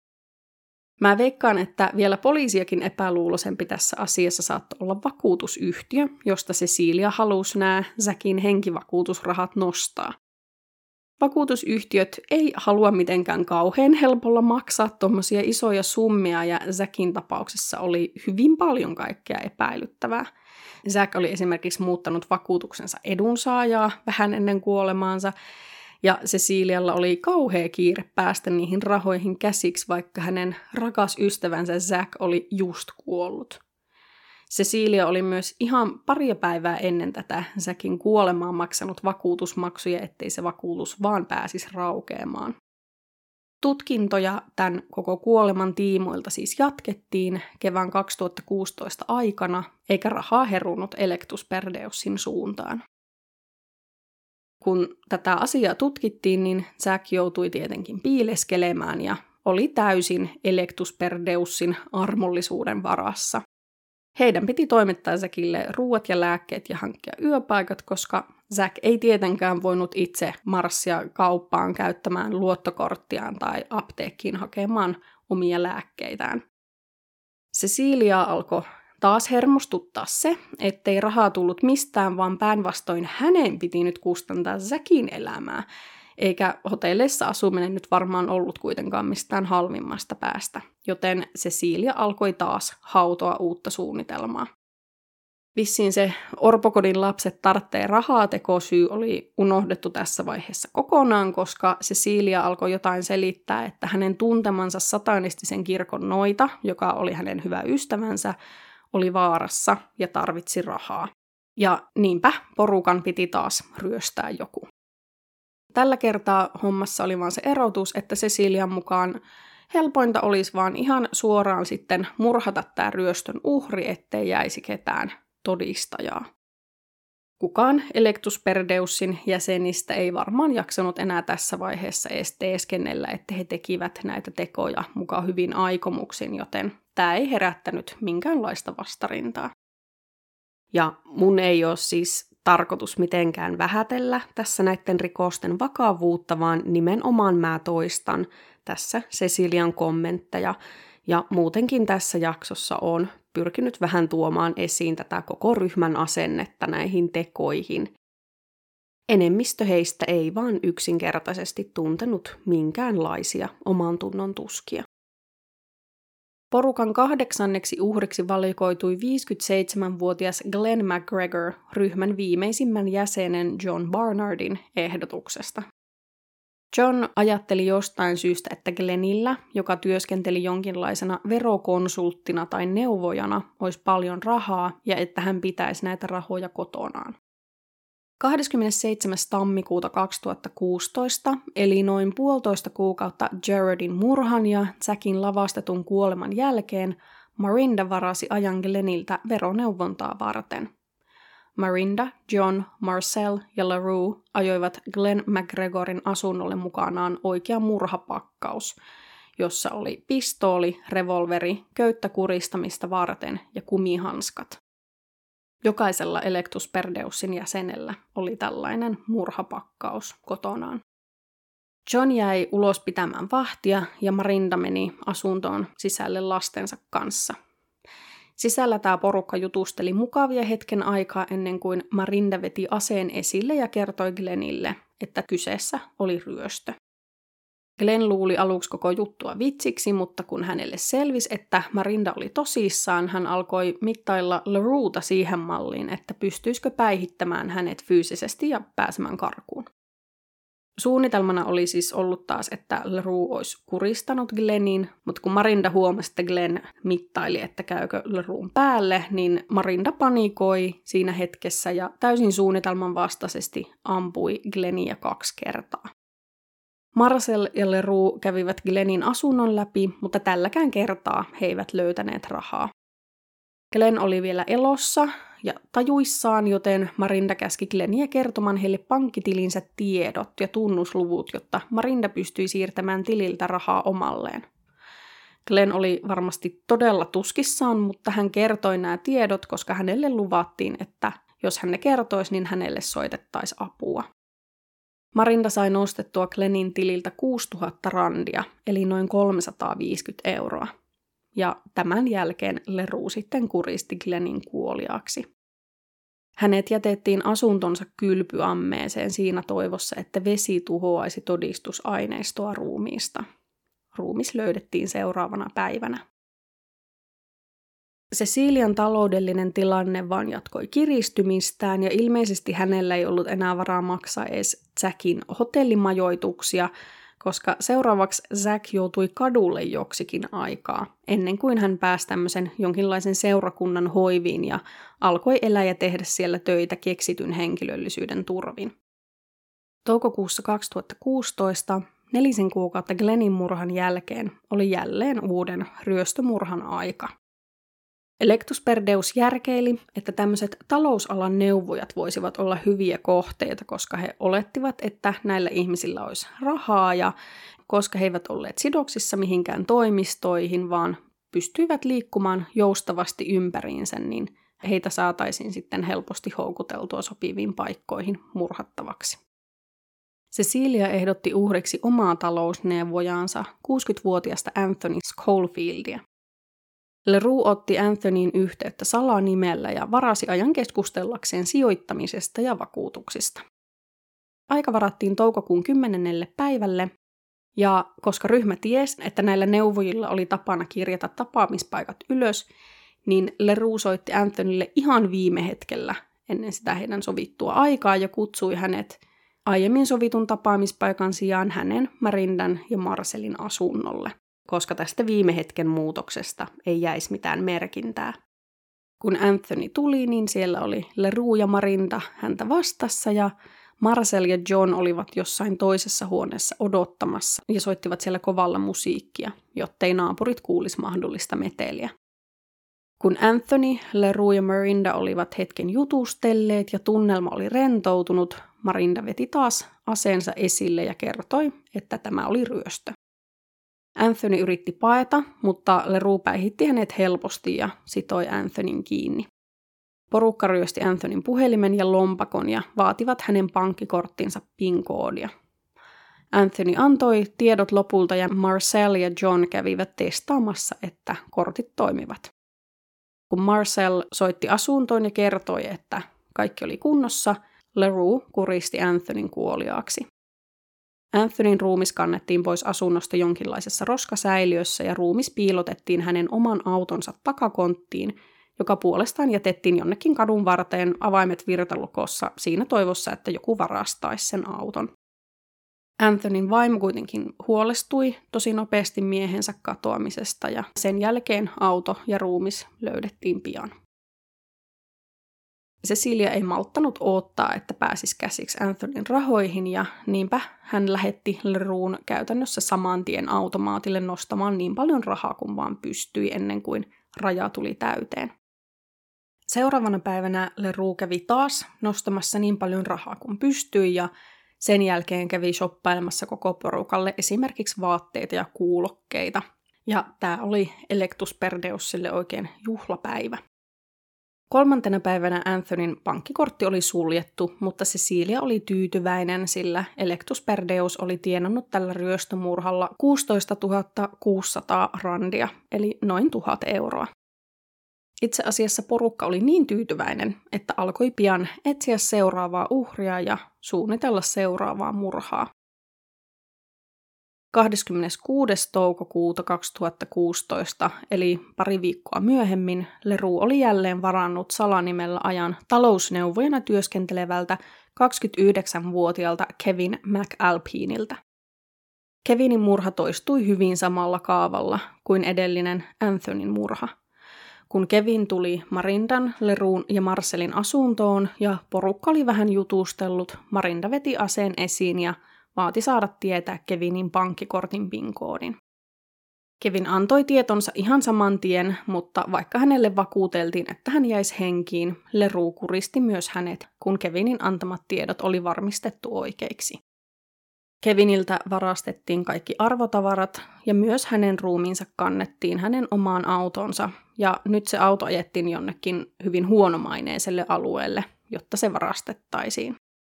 Kevinin vaimo oli seitsemännellä kuulla raskaana ja hän huolestui heti, kun Kevin ei tullut sieltä sovitusta tapaamisesta kotiin. Ja seuraavaksi hän saikin ilmoituksen, että hänen ja Kevinin pankkitililtä oli nostettu 1300 randia, eli noin 80 euroa, ja hän sulki sen kortin ihan saman tien. Kevinin vaimo otti myös yhteyttä poliisiin ja hänen miehensä auto ja ruumis löydettiin myös pian. Tässä on sydäntä särkevää se, että ton tapaamisen piti olla Kevinin viimeinen tapaaminen tuossa työssä, koska hän oli halunnut lopettaa ja etsiä jonkun vakaamman työn, jotta hän voisi paremmin elättää vaimonsa ja tämän pariskunnan tulevan lapsen. Koska Kevinin kortti oli suljettu niin nopeasti, Cecilia oli hyvin tyytymätön tämän kertaisen saaliiseen, joten jengi alkoi lähes saman tien etsiä seuraavaa uhria. Tällä kertaa kuviota vähän muutettiin ja ryöstön kohteeksi päätettiin valita kiinteistövälittäjä, jonka kanssa Marinda sopi tapaamisen toukokuun 30. päivälle, eli vain neljä päivää Kevinin murhan jälkeen. Tämä kiinteistövälittäjä oli 52-vuotias Hanle Latehan, ja Marinda kertoi hänelle, että oli kiinnostunut ostamaan asunnon Krugersdorpista. Marindan ja Hanleen piti mennä yhdessä katsomaan jotain myytävää asuntoa, mutta jonkinlaisella verukkeella Marinda sai Hanleen tulemaan omaan asuntoonsa ennen tätä näyttöä, ja Hanlea odotti siellä sama kohtalo kuin näitä aiempia uhreja. Tällä kertaa tunnelma oli kuitenkin vähän erilainen. Marcel oli saanut just tietää, että hänet oli hyväksytty lääkikseen, jonne hän oli muilta salaa hakenut, ja kun hän kertoi tästä muulle porukalle ennen tätä murhaa, niin Marinda oli raivostunut ja kieltänyt Marselia lähtemästä, ja että Marselia odottaisi Mikeilan kohtalo, jos hän yrittäisi lähteä ilman lupaa. Sitten itse tämän ryöstön aikana Marcel ja John lähtivät saman tien nämä Hanleen pankkitiedot saatuaan tyhjentään hänen tilejään, mutta pankkiautomaatit antoi jotain error-viestejä vaan, että tililtä ei saanut nostaa rahaa, jolloin Marinda sitten käski Hanleen ratkaista tämän asian siirtämällä toiselta tililtä rahaa tälle pankkikortin tilille. Mä en tiedä, oliko se vähän tämmöinen niin säästötili, käyttötili, kuvio. Hanle oli fiksu nainen, nimittäin hän siirsi ison rahasumman aviomiehensä pankkitilille siinä toivossa, että tämä mies kiinnittäisi huomiota tähän epätavalliseen toimintaan. Hanleen aviomies, jonka kanssa Hanle oli ollut naimisissa 34 vuotta ja jonka kanssa hänellä oli kolme aikuista lasta, tajusi heti, että jokin oli vialla, kun huomasi tätä epätavallista toimintaa ja hän alkoi sitten heti soitella vaimolleen. Electus per Deus puolestaan pystyi tästä pian päättelemään, että Hanleen katoaminen oli huomattu, joten heille tuli kiire hankkiutua Hanleesta eroon.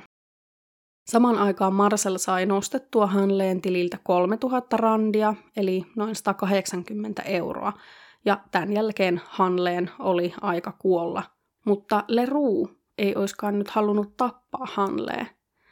Jokin siinä, että Hanle oli nainen, vetos Leruun tunteisiin eri tavalla kuin nämä aiemmat uhrit.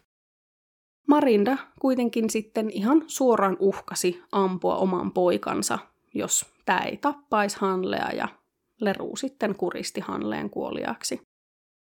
Hanleen ruumista ei jätetty hänen autonsa, niin kuin aiempien uhrien koska Hanleen autossa oli kiinteistövälitysfirman tarrat ja se oli siksi tosi tunnistettava. Eli Hanleen ruumiista hankkiuduttiin eroon piilottamalla se tämmöiseen jonkinlaiseen pusikkoon ja sitten tämä auto puolestaan ajettiin jonnekin ihan toiseen paikkaan. Tämä auto löytyi pian, koska Hanleen aviomies oli ottanut yhteyttä poliisiin, mutta Hanleen ruumiin löysivät seuraavana aamuna koulumatkallaan olevat lapset. Koska nämä kolme viimeisintä murhaa, eli Anthonyn, Kevinin ja Hanleen murhat, oli niin samantyyppiset, poliisi yhdisti ne heti toisiinsa ja alkoi tutkia niitä sillä oletuksella, että tekijä oli sama. Tätä murhasarjaa kutsuttiin ja kutsutaan Etelä-Afrikassa myös nimellä appointment murders, eli ajanvarausmurhat, koska kaikkiin liittyy se ajanvarauksen tekeminen. Koska tiedettiin, että ryöstäjät oli vieneet näiden uhrien pankkikortit ja nostaneet heidän tileiltään rahaa, poliisi alkoi tutkia eri automaattien valvontakameratalenteita. Niistä löydettiinkin pian nuori mies ja nainen, jotka selkeästi piileskelivät kameroilta nostaessaan rahaa. Tämä kaksikko muistutti varsin paljon Leroux ja Marcel Steinia, joita poliisi oli tarkkaillut näiden vuosia aiemmin tapahtuneiden satanististen murhien tiimoilta jo pidemmän aikaa, ja heidät pystyttiin lopulta ihan tunnistamaan näistä valvontakameroista. Tästä tämä rikosten vyyhti alkoi sitten vihdoin purkautua. 23.6.2016 Leroux, joka oli 20-vuotias, ja Marcel, joka oli 18-vuotias, pidätettiin epäiltynä näistä kolmesta viimeisestä ajanvarausmurhasta. Leroux tunnusti nämä murhat välittömästi, koska Marinda oli luvannut hänelle rahaa, mutta Marcel pysyi vaiti. Seuraavaksi totuus Jared Jacksonin niin sanotun katoamisen ja Zack Valentinein kuoleman takana alkoi selvitä, kun alkoi valjeta, että nämä kaksi miestä oli tunteneet toisensa ja Jaredin DNAta pystyttiin vertaamaan Jackin autosta löytyneen miehen DNAhan ja se täsmäsi. 26.6. Zack Valentine, joka oli tuolloin 33-vuotias, löydettiin ja hänet pidätettiin epäiltynä petoksesta. Heinäkuussa kyettiin myös vahvistamaan, että Zack, Leroux ja Marcel tunsivat toisensa, joten palaset alkoivat loksahdella paikoilleen. Niinpä poliisi alkoi vielä käydä läpi kaikkia selvittämättömiä rikoksia Krugerstorpin alueella, jotka vois vielä mahdollisesti liittyä näihin henkilöihin. Marinda ja Cecilia yritti vimmatusti vielä saada rahaa itselleen. Heinäkuun loppupuolella Marinda esimerkiksi yritti laatia uuden testamentin, jossa hän jätti käytännössä kaiken omaisuutensa Cecilialle. Lisäksi Marinda haastoi poliisilaitoksen oikeuteen ja vaati miljoonan randin korvauksia, koska hänet oli pidätetty muka perusteettomasti, kun hänen kotoaan oli löydetty kannabiskasvi ja hänet oli pidätetty huumeiden hallussapidosta. Ja jännä kyllä, myös tämän koko rikosvyhdin päätutkija sai nimettömiä tekstareita, joissa satanistinen kirkko uhkaili häntä. Näillä naisilla on aivan uskomaton pokka. 29. heinäkuuta vuonna 2016 50-vuotias Marinda Stein ja 35-vuotias Cecilia Stein kuitenkin viimein pidätettiin epäiltynä petoksesta Säkin lavastettuun kuolemaan liittyen. Leroux vannoi edelleen, että hän oli tehnyt kolme viimeistä murhaa yksin, mutta vaikutti siltä, että hän valehteli, joten poliisi yritti etsiä jatkuvasti uusia todisteita. Niitä löytyi lopulta Marindan työpaikalta eli koululta, jossa hän opetti. Marinda oli säilynyt esimerkiksi tuhansia luoteja oman luokkansa vieressä olevaan varastoon.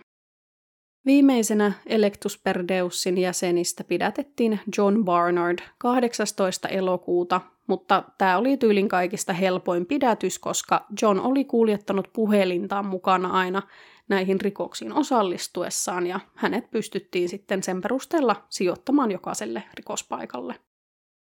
John tunnusti osallisuutensa ja hänen kauttaan porukka pystyttiin kytkemään myös Glenn McGregorin murhaan. Yllättävä käänne tämän tapauksen ratkomisessa tapahtui, kun Leroux teki sopimuksen syyttäjän kanssa ja päätyi todistamaan koko Electus Perdeusta vastaan. Poliisi sai siis vakuutettua Leroux siitä, ettei Marindalla ollut mitään suunnitelmia maksaa hänelle tunnustamisesta ja että Marindahan ei käytännössä välittänyt lapsistaan yhtään. Hän oli poistanut heidät omasta testamentistaankin. Leroux alkoi siis puhua ja johdatti esimerkiksi poliisit tämän ryhmän piilottamien aseiden luo.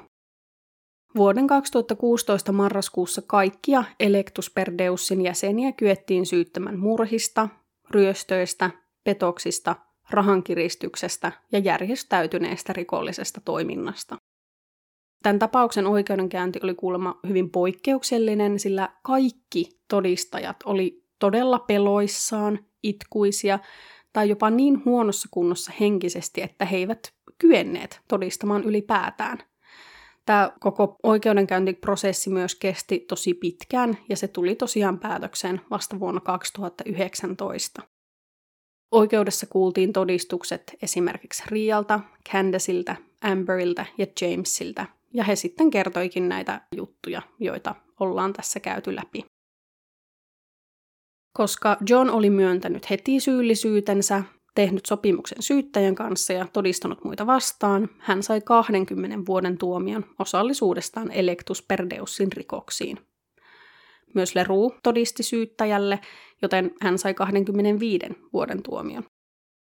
Zack Valentine puolestaan kielsi syyllisyytensä ihan täysin ja sanoi, ettei tiennyt näistä rikoksista mitään, mutta hänet todettiin syylliseksi ja tuomittiin kahdeksaan elinkautiseen ja 93 vuoden vankeuteen siihen päälle. Marcel Stein oli pitkään kieltäytynyt puhumasta, mutta oikeudessa hän muutti tarinaansa ja kertoi, että oli osallistunut näihin rikoksiin, koska ei ollut kokenut, että hänellä oli muita vaihtoehtoja ja koska hän oli pelännyt henkensä puolesta. On siis ihan totta, että Marcel oli tosi nuori, kun Marinda vei hänet Cecilian vaikutusvallan alle ja ryhmässä oli varmasti painetta, mutta tuomari ei kuitenkaan pitänyt Marcelin tarinaa tarpeeksi uskottavana. Marcel oli todistetusti hyvin älykäs, hän oli osallistunut näihin rikoksiin vuosikausien ajan ja muuttanut tätä kertomustaan ihan kreivin aikaan. Niinpä Marcel tuomittiin seitsemän elinkautisen plus 144 vuoden mittaiseen vankeusrangaistukseen. Marinda Stein kielsi täysin Cecilian osuuden kaikkiin näihin rikoksiin, kertoi ollensa itse kaikkien suunnitelmien takana yksinään ja suorastaan kehuskeli oikeudessa osallisuudellaan ja sillä, kuinka hän oli huomannut nauttivansa murhaamisesta. Tämä oli kaikille paikalla olleille tosi shokeraavaa, mutta todennäköisesti tämän esityksen tarkoituksena oli viedä huomiota pois Ceciliasta, jonka talutusnuorassa Marinda edelleen oli aivan täysin. Marinda tuomittiin 11 elinkautiseen plus 115 vuoden vankeusrangaistukseen. Viimeisenä Cecilia Stein, joka edelleen kielsi kaiken, tuomittiin 13 elinkautisen plus 150 vuoden mittaiseen vankeusrangaistukseen. Vaikka nuo tuomiot kuulostaa ihan älyttömän pitkiltä, sille kevyesti satoja vuosia per naama, niin on otettava huomioon, että ne ilmeisesti istutaan Etelä-Afrikan lainsäädännön mukaan samanaikaisesti, Eli periaatteessa tämä koko porukka voisi vapautua jo reilun parinkymmenen vuoden päästä, koska murhasta istuttavan elinkautisen vähimmäiskesto on 25 vuotta. On kuitenkin tosi epätodennäköistä, että kukaan näitä pidempiä tuomioita istuvista vielä silloin pääsisi vapaaksi. Niinpä päättyi Electus per Deussin tarina, ainakin näillä näkymin. Nimittäin on valitettavasti vielä useita selvittämättömiä rikoksia, joita epäillään Electus per Deussin tekemiksi tai tuohon ryhmään tai Ceciliaan liittyviksi, ja niiden selvittelyt on edelleen kesken. Esimerkiksi tällaisella samurai-tappajana tunnetulla nuorella miehellä on todistettavasti ollut yhteys Cecilia Steiniin, joka oli toiminut tämän pojan jonkinlaisena mentorina ennen kuin tämä kyseinen mies, Morne Harmse, surmasi samuraimiekalla yhden luokkatoverinsa ja haavoitti kolmea muuta vuonna 2008, ollessaan siis itse lukioikäinen. Lisäksi tämän koko Krugersdorpin tapauksen osalta tutkitaan näiden poliisien toimintaa. Varsinkin niihin ensimmäisiin rikoksiin kohdistuneet poliisitutkinnat oli todella ala-arvoisia, kuten mä jo sanoin, ja paikallisen poliisin toiminta on herättänyt tosi paljon negatiivista huomiota. Tutkinnan alla siis on, että selvittikö poliisi näitä rikoksia riittävästi, vai olisiko he jotenkin voineet jopa olla osallisina niihin tai peitellä niitä rikosten jälkiä. Tämä tapaus sai ihan valtavasti huomiota Etelä-Afrikassa, mikä ei ole kyllä yhtään ihme. Ihmisiä on totta kai puhuttanut tosi paljon se, kuinka Cecilia Stein pystyi pyörittämään tätä porukkaa tekemättä itse yhtään mitään. Cecilia on vähän verrattu Charles Mansoniin, eli tähän hyvin tunnettuun amerikkalaiseen kulttijohtajaan, joka samalla tavalla sai seuraajansa murhaamaan puolestaan 60-luvulla. Mutta vaikka Cecilia manipuloi seuraajiaan hyvin taitavasti ja oli se, joka veteli naruista, niin tämän ryhmän jäsenet oli silti tietoisia siitä, mitä he teki, ja oikeutti niitä tekoja itselleen esimerkiksi sillä, että orpokoti piti pelastaa tai satanisteja tuhota. Satanic Panic oli toki vallallaan Etelä-Afrikassa tuolloin, eli ehkä nämä ihmiset aluksi on uskoneet tekevänsä hyvää, mutta tämä porukka tappoi yhteensä 11 viatonta ihmistä ihan ihmeverukkeilla, ja monet tämän ryhmän jäsenistä oli siis varmasti jollain tavalla alttiita tekemään tällaisia tekoja muutenkin. He vaan sai Cecilialta sellaisen tarvitsemansa oikeutuksen ja rohkaisun murhaamiseen, niin kuin mä aiemmin sanoinkin Säkiin liittyen. Electus Perdeusin jäsenet eivät vielä oikeudessakaan ilmaisseet oikein minkäänlaista katumusta teoistaan tai muutenkaan osoittaneet juuri mitään tunteita. Ja on vaan ihan kamalaa, miten älyttömän turhia nämä murhat oikeasti oli ja kuinka moni ihminen menetti henkensä näiden ihmisten ja aivan mitättömien rahasummien takia. Toki joku 40 euroa on jossain tilanteissa isokin rahaa, mutta ei kenenkään ihmisen henki ole sen arvoinen. Ja vaikka mä nyt tässä on puhunut aika paljon näistä murhan uhreista, niin ei tietenkään pidä unohtaa näitä muita Electus Perdeusin uhreja.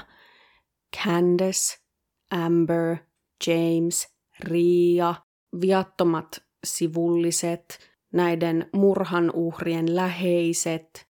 Siis me ei edes tiedetä vielä, tai en tiedä tullaanko koskaan tietämäänkään, kuinka monen ihmisen elämään Electus Perdeus loppujen lopuksi vaikutti. He siis terrorisoi Krugersdorppia ja sen lähialueita vuosikausien ajan. Ei voi muuta kuin toivoa, että nämä ihmiset tulee pysymään telkien takana pitkään, koska mä en usko, että he tulee koskaan ymmärtämään tekojensa vääryyttä. Electus Perdeus täytti tämän ryhmän jäsenille jotain tämmöistä tarvetta tai aukkoa heidän elämissään, koska ollessaan siinä ryhmässä he oli osa jotain ja vielä jotain tosi tärkeää omien uskomustensa mukaan. Usein kultteihin hakeutuu siis sellaisia ihmisiä, jotka kaipaa elämäänsä jotain. He saattaa etsiä tai tutkailla omia identiteettejään tai haluta olla osa jotain porukkaa, jossa heitä arvostetaan ja rakastetaan. Et nämä ihmiset ei ollut mitenkään tyhmiä. Kultteihin hakeutuvat ihmiset ei ole niin kuin vähemmän älykkäitä kuin muut, vaan he saa siitä kultista jotain. Electus Perdeusin jäsenet sai kukin siitä ryhmästä jotain, joka täytti ja toteutti heidän omia tarpeitaan. He sai jonkun yhteisön ja tuntea itsensä siinä tosi tärkeiksi ja voimakkaiksi ja ehkä jopa vaikutusvaltaisiksi. Olisi tosi mielenkiintoista tietää, että onko nämä vaaleanpunaiset lasit pudonnut vihdoin Electus Perdeusin jäsenten silmiltä, vai vieläkö he näkee Cecilian maailmankaikkeuden mahtavimpana noitana? No niin, siinäpä nyt kaikki tällä kertaa. Toivottavasti tämä mega pitkä jakso nyt vähän hyvitti tätä mun epäsäännöllistä julkaisurytmiä. Musta tuntuu, että mulla jäi vieläkin asioita sanomatta. Tämä tapaus oli tosi monimutkainen ja mä en nyt puhunut tässä enempää esimerkiksi just niistä mahdollisista rikoksista, joihin Electus Perdeusia on yhdistelty, mutta eihän sitä tiedä, jos niistä vaikka jonkun bonusjakson joskus väsäisi. Haaveena tosiaan on, että tämän jälkeen palattaisiin ihan normaaliin julkaisurytmiin, eli seuraava jakso tulisi ulos torstaina 26. toukokuuta. Mä kuitenkin tiedotan aina kaikista podin liittyvistä asioista Instagramin puolella, että johtolankoja podcast, eli käy ihmeessä seuraamassa siellä, jos haluat pysyä perillä viimeisimmistä käänteistä. Sähköpostia voi myös aina laittaa osoitteeseen johtolankojapodcast.gmail.com. Mutta nyt Kiitos, että kuuntelit tämän jakson ja ensi kertaan. Moi moi!